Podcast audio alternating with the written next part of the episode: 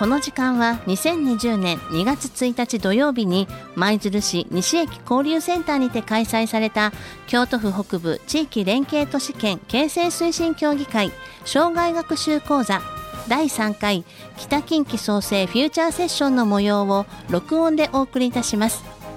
北近畿創生フューチャーセッションは福知山市舞鶴市綾部市宮津市京丹後市伊根町、与謝野町の7つの自治体で形成する京都府北部地域連携都市圏形成推進協議会と福知山公立大学が共同して開催する障害学習講座です。北近畿創生フューチャーセッションでは県域やセクターを超え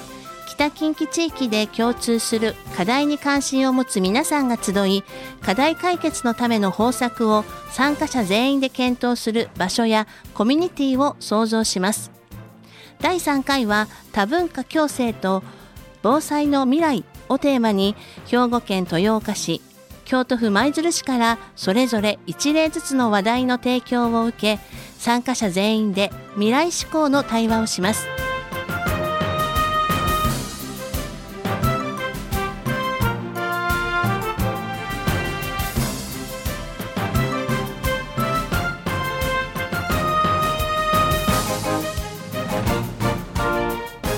の番組は第3回北近畿創生フューチャーセッションを2回にわたり放送します。今回は1回目の放送でファシリテーターの福知山公立大学杉岡秀則准教授の趣旨説明に続き NPO 法人日本語豊岡あいうえを副理事長兼事務局長岸田孝子さんの講演をお聞きいただきます。えそれではここからの進行なんですけれども福知山公立大学の杉岡、えー、准教授さんにお願いいたしたいと思います。杉岡先生よろしくお願い申し上げます。はい、えー、皆さん改めましてこんにちは、えー、福知山公立大学から参りました杉岡と申します。えー、全体のですね進行をこの後半のですね、えー、進行を潰させていただきたいと思います。えーと、とまず私の方からは全体の趣旨説明と、えー、今日の流れをですねご紹介を申し上げたいなと思います。えー、先ほどあの前口さんの方からもございました、えー、フューチャーセッションと聞き慣れないお言葉だと思います。で、えー、何を目指しているのかということなんですがちょっとあの字が小さくて恐縮でございますが、えこちら画面をご覧いただきますと、えこの赤い丸とか黒い丸でございます。で、え言いたいのは普通の講演会っていうのは、えどちらかというと一方的に学んでおしまい、えあるいはか人数もですね、えあるいはその多様性という意味におきましては結構特定の、え近しき方だけで集まってしまうパターンが多いんですね、え大学の講義とか公開講座とかこういったとことになると思います。今日のところは、えもう少し、えー、外部のいろんな市町の方今日は北部の五市二町から、えそれぞれご参加もございますし今日豊岡のゲストの方もお招きしました、えとにかく一つの町を超えてしかも、えー、座学だけじゃなくて自分たちがえー、実際に喋ってみるっていうむしろ主役は皆様でございますのでそのような場を作ってまいりたいと思っております。そのような未来志向でさまざまな方が集まって少しでも地域の課題をですね解決に向けて取り組んでいくようなきっかけづくりこれをフューチャーセッションと呼んでおります。今日こういったことでこういった狙いでですね、えー、開催をしてまいりたいと思っております。流れでございますけれども、えーと、今日冒頭で、えー、お二人のですね講師から話題提供を30分ずついただきます、えー、今日は豊岡の、えー、事例そして舞鶴の事例ということでそのお二方のお話をまず聞いていただきますここまでは従来型の講演会と同じですねその後が、え、むしろ本番でございまして今日各テーブルごとにお座りいただいているもうちょっとだけシャッフルしますけれども、えー、1テーブル45名になっていただきましてですねテーブルごとに、え、対話をですねしていただきましてその中で、えー、皆さん自らのですねご経験であるだとかあるいはさまざまなアイデアを今日出していただきたいなと思っておりますそしてその後にですね、えー、グループごとの話し合いの内容を共有いたしまして今日は、えーと、私どもの大学から、えー、渋谷節子先生そして、えー、京都府立大学でですねこの分野の専門家であります鈴木上席研究員にお越しいただいていますのでお二方に、えー、今日今日全体のです、ね、好評を頂戴したいなと思っております、えー、講師のご紹介を後ほどさせていただきます、えー、FM マジルさんとも今日連携をさせていただいております。どうもありがとうございます。えー、特にねあの今日は防災というキーワードが出てまいりますので防災時にやはり大事なのはですねコミュニティ FM の存在なんですね、えー、携帯電話は非常に便利です。ところが充電が切れたら今回のあのマスクが切れたら同じですね、えー、ないとですね本当に、えー、困ってしまいますのでその中でコミュニティ FM の、えー、防災そして今回多文化共生この、えー、三位一体のですねおそらく連携が必要になってくると思いますので、えー、このような連携できたことをですね光栄に思っております。さて、え、今日のテーマでございます、えー、皆さんのお手元にちょっとチラシが切れてしまいまして あの次第をご覧いただければと思いますがえ多文化共生と防災の未来と、え題して今日はですね、え4時半まで考えてまいたいと思っております。でまずちょっと皆さんヒントはクイズではないんですけどもちょっと考えていただきたい、え問題提起したいと思います、えこれは何の数字でしょう？ですね。1.2%と書いてございます授業だったら当て当てに行くんですけども、えー、今日は授業じゃございませんのでもう謎解きを早速しますけどもこれはえー、舞鶴市のですね、えー、外国人人口比率ですね、えー、これ統計書と舞鶴市のですねホームページのあの最一番最近のですね、えー、住民基本台帳から持ってきましたけれども、えー、令和2年度1月1日現在の舞鶴市の人口は8万1963名なんですね。で、えー、去年度のですね3月31日の統計で外国人の方がもう1000を超えていらっしゃいます。1003というのが今舞鶴市にお住まいの外国人、え住民の方でございます。これを割り算しますとですね1.2という数字になってまいります、えっと、私が今住んでいる福知山市もですね今1000は超えておりませんけども、えー、900人を超えてですね、えー、同じぐらいの比率です。1.2から1.3%なのでこの福知山市と舞鶴市におきましては、えー、1.2%の100人に1人がですね外国人の方であると。そのような理解の中で、まあ、政策をあるいはその生活を考えていく必要があるということをですねまず問題意識として共有したいなと続きましてあこれ内訳なんですね、えー、ちょっと字がちょっと見えませんから読みますけれども1003人のうち一番多いのが、えー、朝鮮韓国の方がですね。463名となっています。次にフィリピンの方が多く、えー、今日もご参加をしていただいているかと思いますが、えー、256名。そして中国ベトナムロシアアメリカブラジルパキスタンその他とえ大体30カ国ぐらいの外国籍の方がいらっしゃるということでございます。非常に多様性のある、え町とこの前図になっているんじゃないのかなと思います。続きましてこの数字ですね、え約283万人という数ですね。この数字を見ますとおこれは天橋立の観光移民客数と同じじゃないかとかあるいは京都府もですね総人口が260万ぐらいですから京都府の人口ぐらいないかとお思いになるかもしれませんがこの数字がですね実は今日本にいる在留外国人の方の数ですね。うち146万人が就労それ以外の方はまあその関係者ということの中でですねお越しになっていらっしゃいまして非常にですね、えー、この人数先ほど申し上げた通りもう天橋立に1年間来る方々と同じぐらいあるいは京都府全員のですね人口と同じぐらいの方が今日本にいらっしゃるわけですね。その中で、えこういった皆さんたちはどのように多文化共生をしていけばいいのか。で今日の議題にはなり得ないかもしれませんが私が気になっているのはこの中で学校に行っていないですね。不就学児の方がですね確か2万人ですかねいらっしゃるというその事実も今日の本題ではございませんけど非常に大きな問題となっています、えー、憲法の中での全て国民はそこに当たるのかどうか。いやいや国際法の枠組みと当たるでしょさまざ、まな議論もありますがそれも含めて、えー、無視できないぐらい大きな数字となっていることをですね共有したいと思います。そしてこれがですね今日あの両先生方私よりも詳しいご専門家がいらっしゃいますけれども気になっているのは、えー、政府の政策はバラバラでございます。名前がバラバラなんですね、えー、法務省は共生政策と言ってますし、総務省多文化共生政策と言ってますし、外務省統合政策なんて言ってですね。結構なかなかこれがですね、えー、バラバラに微妙につながってなかったりするってところがあるんじゃないのかなと思います。これが今回のねあのテーマと直接は絡まないかもしれませんがこういった政府の、えー、縦割りができてきますと市町村の方もですねどうぞ縦割りになってしまったりとかですね、えー、なってまいりますのでこの辺りどっちの方向向いてですね、えー、政策を作っていくのか、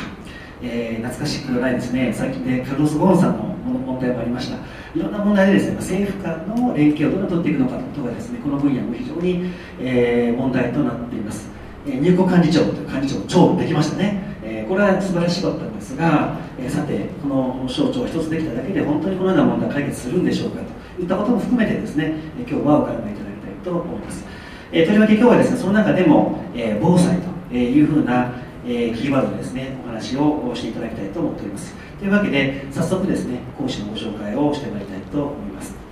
え今日お一方のですね講師は、え福知山の隣に豊岡市というほぼ人口規模同じでございますけれども、え豊岡のですね NPO 法人日本語と洋があいうえおと分かりやすいですね。分かりやすい日本語が大事で言われてる中で団体名が分かりやすいと、えー、日本語で書かれてますね。そこの、え副理事長の岸田孝子さんにですねお越しいただきました。で岸田さんはですね、えー、平成9年から平成24年まで豊川市において、えー、今日のもう一もう一方のゲストの鳥さんと同じですね国際交流協会の国際交流およびですね草の根活動に、えー、ずっと携わってこられたですねもうバリバリの株価競争エキスパートでいらっしゃいます。で台風23号非常に大きな被害がこの北近畿でございましたけれどもその時の外国人住民の対応を行っていらっしゃるその当事者としてあるいは支援者としての経験をお持ちであります。そして、平成25年からですね、2013年ですね、この日本語というかあいうえおという NPO 法人に席を移されてですね、外国人住民の支援を行われておられます。最近は、ね、表彰を受けていらっしゃいました。非常に、えー、この豊岡北近畿のみならずですね、えー、全国で注目される一つの NPO じゃないかなと思いますのでその取り組みそれだけ今日は防災という切り口の中からお話をお伺いしたいと思います。それでは皆様拍手お迎えください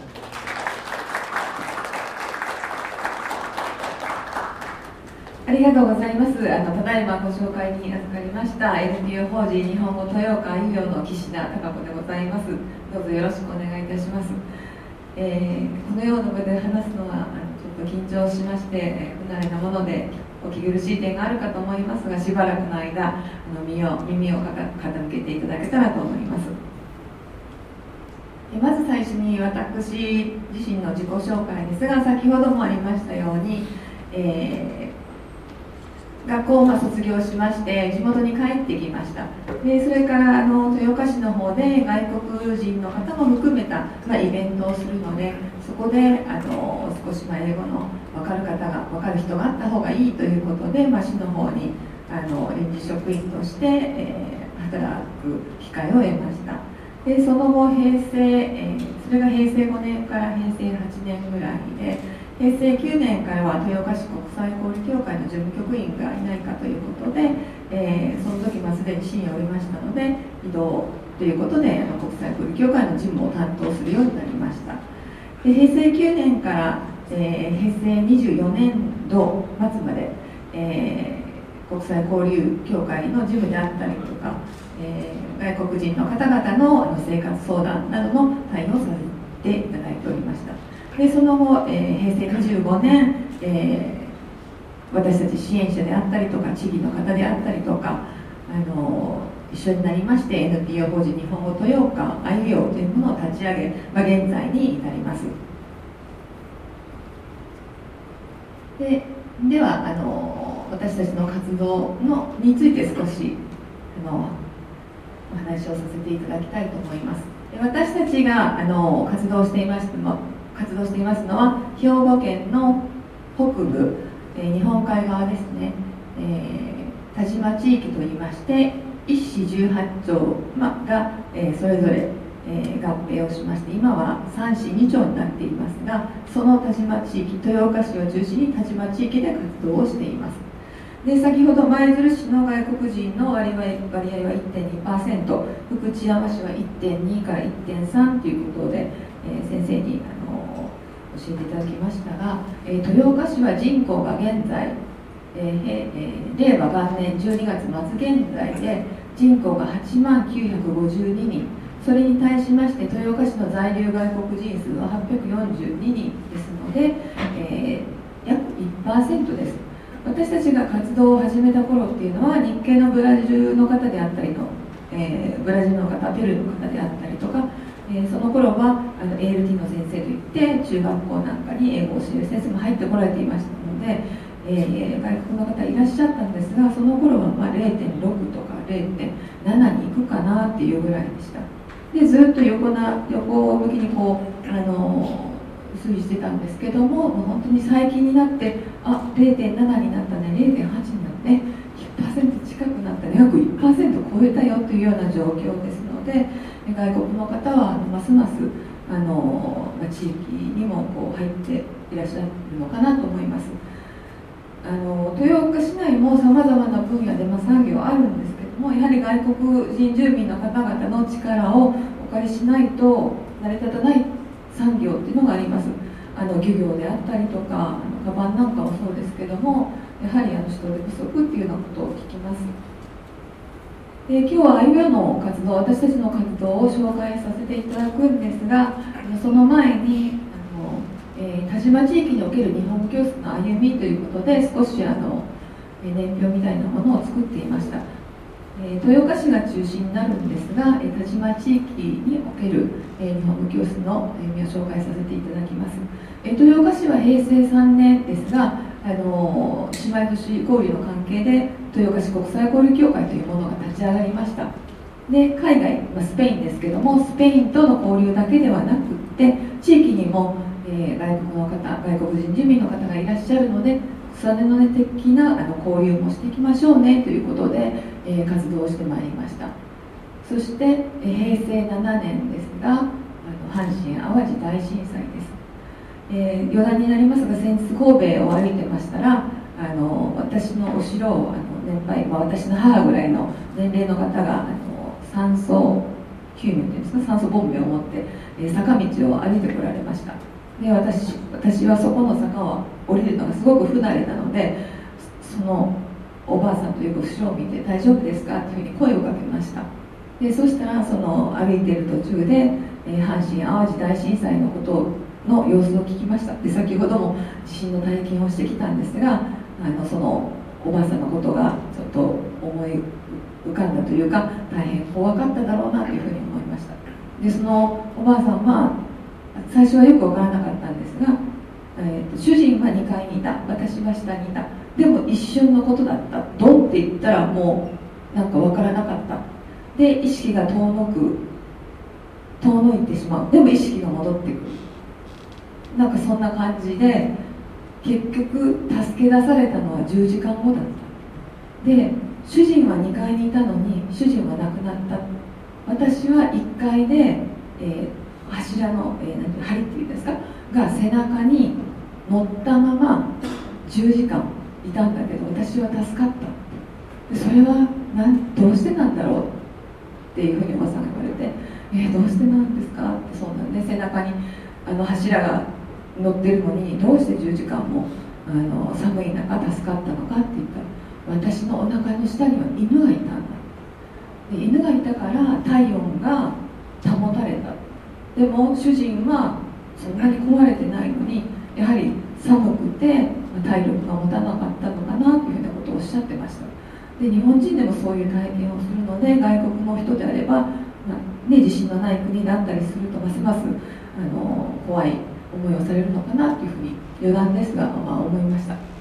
でその後ですが、えー、兵庫県では、まあ、特に神戸では外国の方にその情報がうまく伝わっていなかったっていうようなことが反省点がありましたので、えー、できればこう地域で日本語言葉を学ぶ、場ができないだろうかということで、兵庫県であったり兵庫県国際交流協会のご尽力によって、え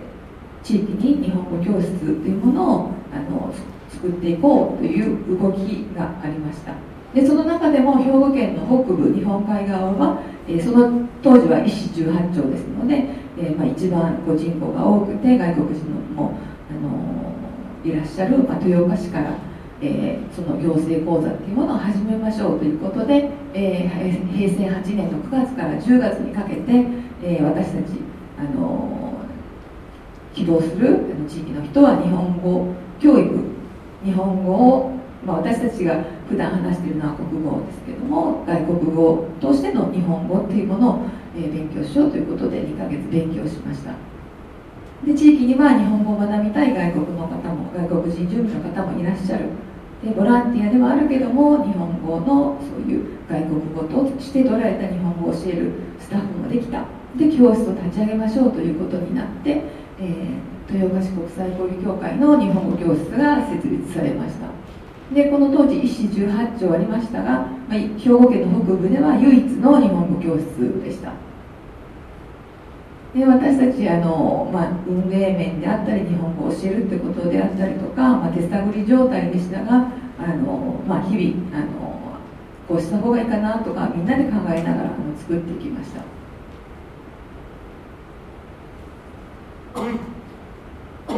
で活動を進めまして平成16年先ほどもありましたが、えー、台風23号ですこの時は旧豊岡市ですのでまだ合併する前の単位ですけども、えー、市内の約90%の家屋が何らかの被害があった、まあ、床上浸水であったりとか床下であったりとかそういうふうに言われています。で、えー、平成8年に日本語教室が立ち上がって、まあ、8年間ありますので、えー、外国人住民の安否確認には本当に大きな役割を果たしたというのは実感しています。ただ同じ、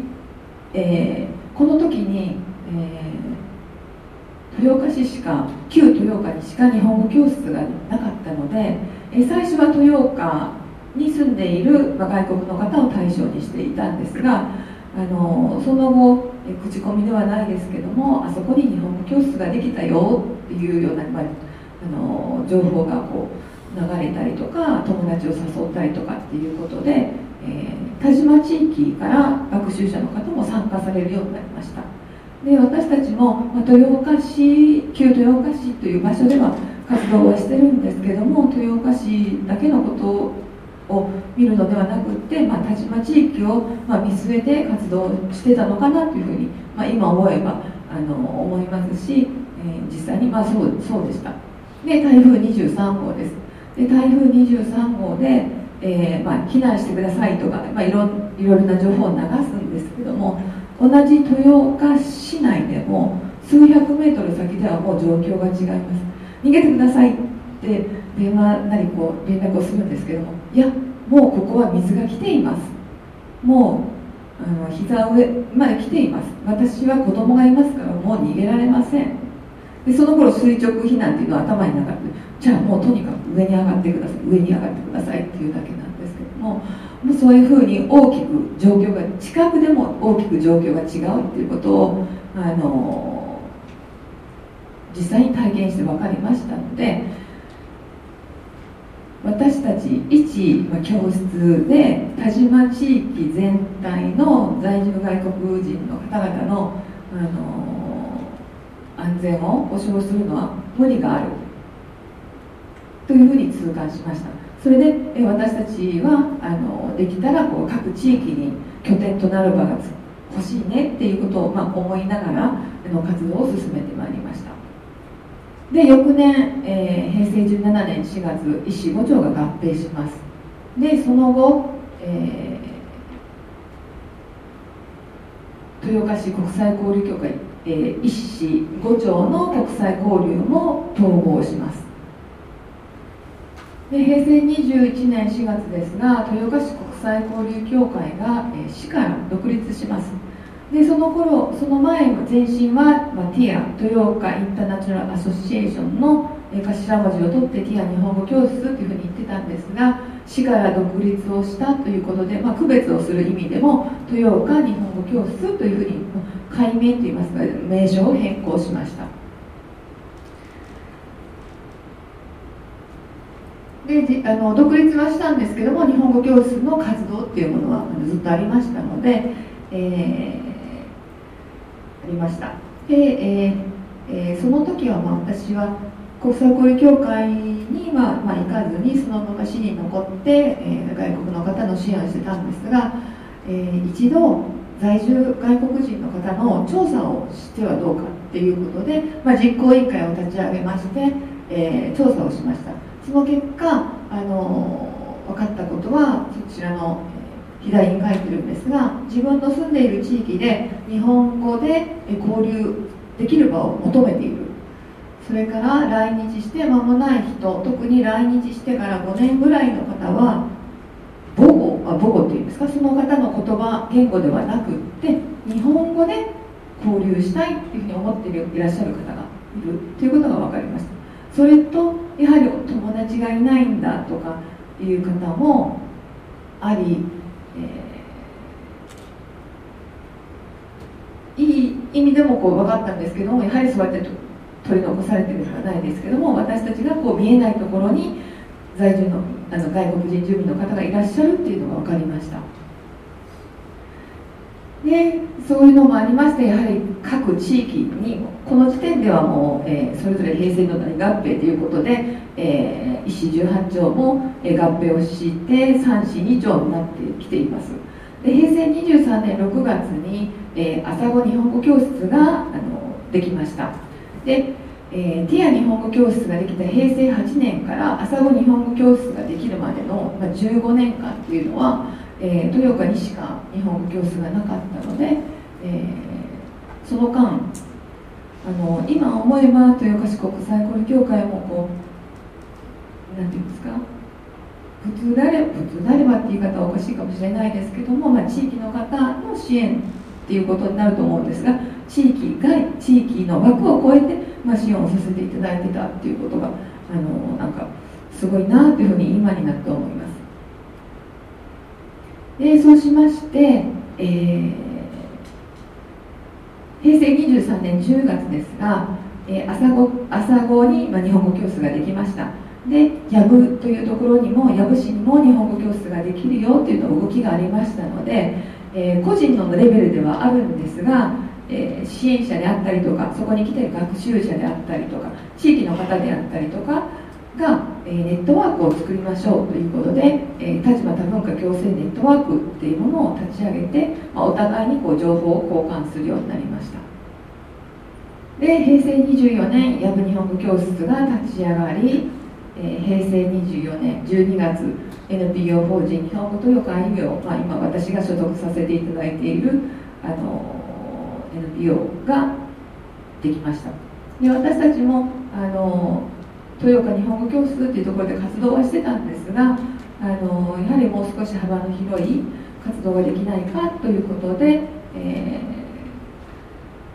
ー、支援者であったりとか地域の方であったりとかで、えーまあ、立ち上げましょうということで、えー、立ち上げました。でその後、えー、平成26年に上条日本語教室が立ち上がりその後平成27年、えー、新温泉町にも日本語教室が立ち上がりました。でこういうふうに各地域に多分お手元にマップをお配りしてると思うんですがちょっと分かりにくいかもしれませんがこのマップにあるように、え、兵庫県の北部に6つの、え、日本語教室が立ち上がりました。で今まであの個人のレベルでネットワークを作っていたんですがこのネットワークの方から、えーあゆよさんと同じような、え趣旨で活動している。それからあの名称というか組織としてはまあ別々なんですがどうしても日本語の支援外国の方の支援をしているねというふうになるとあの同じ人がということになります。で日程を調整するのにどうしても重なってしまったりするのでそこを一本化しましょうという提案がありましたので、えー、それを引き継ぐ形であゆよが事務局となり立場多文化共生ネットワーク個人のレベルが、まあ、教室のレベルで、えー、ネットワークを作りましょうということで立ち上げましょうということで、えー、ネットワークが個人のレベルから教室のレベルに移行しました。でこういう経緯がある中で、えーと歩みようの活動もお話しさせていただきたいと思います。えー、これは、えー、先ほど言いました田島多文化行政ネットワークが作りました、えー、マップですが、えそれぞれの地域の日本語教室っていうのは組織も違いますし、まあ、お金予算的なことも違いますしいろいろ違う点はあるんですがでもそこをの枠を超えて、まあ、防災であったり減災であったり防災であったりということも含めそこはちょっと枠を超えて一緒に活動していきましょうというようなことで、えー、活動しています。でここからが、えー、私の所属しています日本語豊川ゆえもの、えー、活動の紹介になりますが IUO の活動は、えー、主に4つの柱があります、まあ、言葉の面日本語教室。それから外国にルーツを持つ方であったりとか、えー、子どもの支援、えー、外国にルーツを持つ子どもとその家族の支援。それから外国人住民と地域住民をこうつなぐ交流の場交流の場の提供。それから居場所づくりです。今ここにスライドでご紹介しているのは日本語教室の様子です。就学前の子どもから大人まで約 40, 40人から50人の学習者の方がいらっしゃいます。年間で100名以上の方が参加される、まあ、年もあります。で国籍も20カ国、まあ、前後です。18位ぐらいの時もありますし22だったり23だったりっていう年もありますけども大体20それからレベルとか目的に応じたクラスをにクラス分けをしてますのでえだいもうほぼ毎日月、えーと、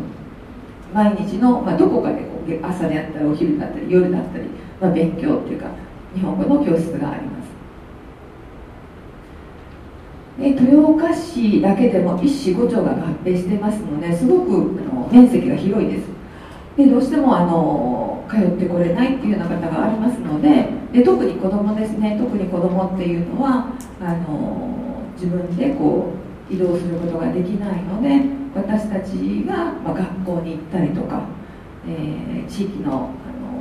公民館の公民館だったり社協なんかを借りて、えー、日本語をしてるしてる場合もあります。それからあの子供さん小さい子供さんをお持ちの方は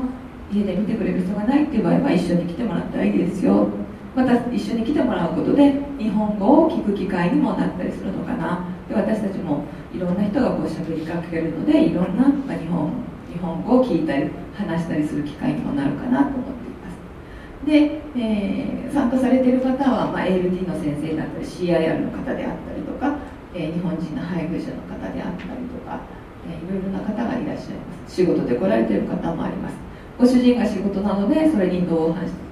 てきましたという方もあります。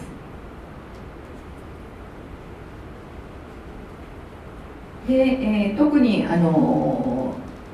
まあ、どこでもそうかも分かりませんが最近では、えー、豊岡ではベトナムの方が大変増えています、えー、国籍でいうとベトナムそれからフィリピン中国韓国インドネシアというふうな順番になっています。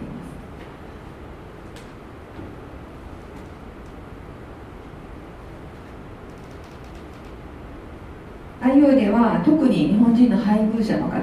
えー、今言いましたベトナムだったりフィリピンだったり中国だったりする、えー、日本人の配偶者の方が増えてますので、えー、その、まあ、お母さんというか中にお父さんもいらっしゃいますけれども、えーお母さんを応援する、えー、愛病子育てネットという子育てネットを立ち上げて、えー、そういった方々の支援をしています。で例えばあもちろん子どもの学習支援っていうのもありますけどもお母さん向けの母親向けの日本語教室それから外国にルーツを持つ、えー、保護者のための就学前説明会就学進学の準備の、まあ、お手伝いをさせていただいたりとかえー、豊岡子ども多文化共生サポーターといいまして、まあ、通訳ですけれども通訳のあの調整なんかもさせていただいています。でこれはお母さんが勉強している様子です。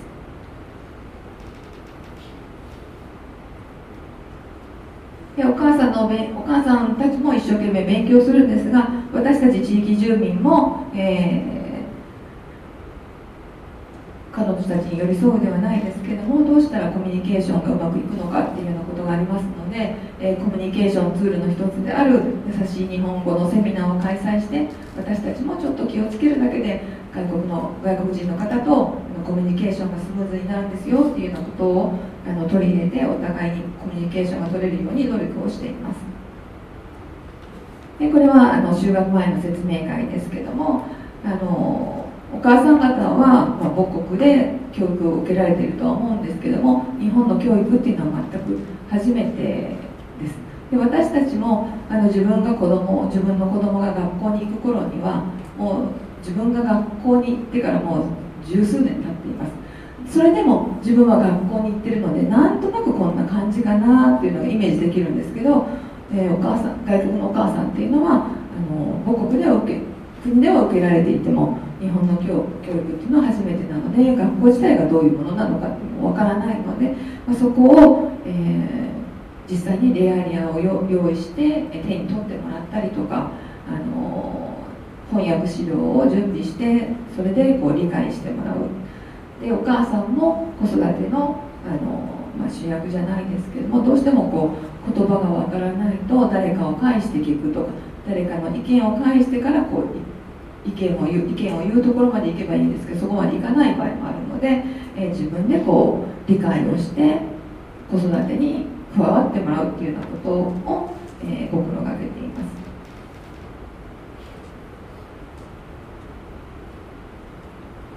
でお母さんたちのあの支援も大事なんですが子供呼び寄せられた子供であったりとか日本生まれの子供であったりとかいろいろケースはあるんですがもちろん個人差もあります。年齢であったり環境によって個人差はあるんですがあのアイデンティティの揺らぎであったりとか親子のコミュニケーションの問題だったりとか、まあ、デリケートな問題を本当に抱えています。でもちろん学校の勉強についていくっていうことはすごく大切なことだと思います。でもあの勉強であったり日本語が分かったりっていうようなことの前にまずはこう安心していられる場所であったりとか安心して勉強ができる環境っていうのをあの整えてあげるっていうことがまず大事なのかなというふうに感じてます。でみんなこう一生懸命勉強してます。受験を控えている子どもであったりとかあの来て間もない子どもであったりとかいろいろあります。でこれはまあ居場所づくりっていうふうにタイトルをつけてますがあの学校に行って、え学校から帰ってきてで、まあ、家でご飯を食べて日本語教室に来るケースもありますが、まあ、お母さんが仕事でいないっていうような場合は、まあ、冷たいご飯を一人で食べるっていうようなことがあるので、え、ちょっと早く来てもらって、まあ、事務所で何かを作るっていうことですね。そんな特別なことはできないんですけども、まあ、一緒に作ってでえー、学校であったことをちょっと話してもらってリラックスをしてもらってでそれから勉強するっていうようなことをしていますで間接的で間接的ではあるんですが、まあ、実際にそれがそうなのかっていうのは疑問もありますけどもあなたはここにいていいんだよって私たちの仲間なんだよっていうことを、まあ、感じてもらったりすればあいいかなというふうに思って、えー、います。で翻訳資料もあいうではあのいくつかの翻訳資料を作ってるんですが、えー、お母さんのための出産を控えたお母さんのための入院出産に関する、え、資料であったりとか乳幼児検診の資料であったりとかそういうものを多言語にあのしています。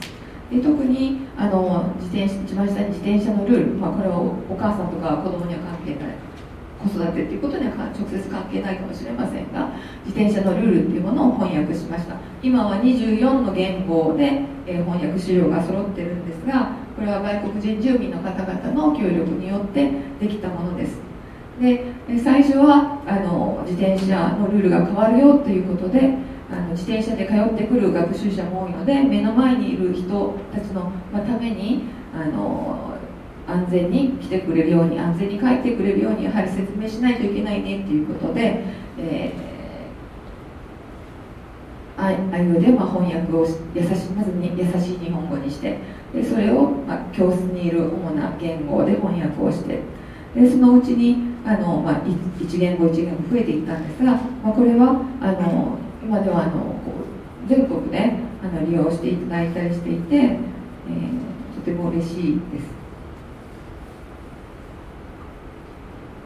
で、えー、翻訳資料ですけども現在はあの外国人親子のための修学進学チャートっていうのを、えー、作成しています。早い段階から地域の学校や進学事業を進進学の事情を、えー、理解して、まあ、自分の夢が叶うように、え、役立ててほしいと思って、え、作っています。でこのチャートっていうのは愛病だけが作ってるのではなくって先ほどご紹介しました田島多文化共生ネットワークがありますので、えー、3市以上の日本語教室の、代表者が集まってどういうことを、えー、掲載したりかどういうことをお知らせしたりかっていうのを協議というか、まあ、話し合って作っています。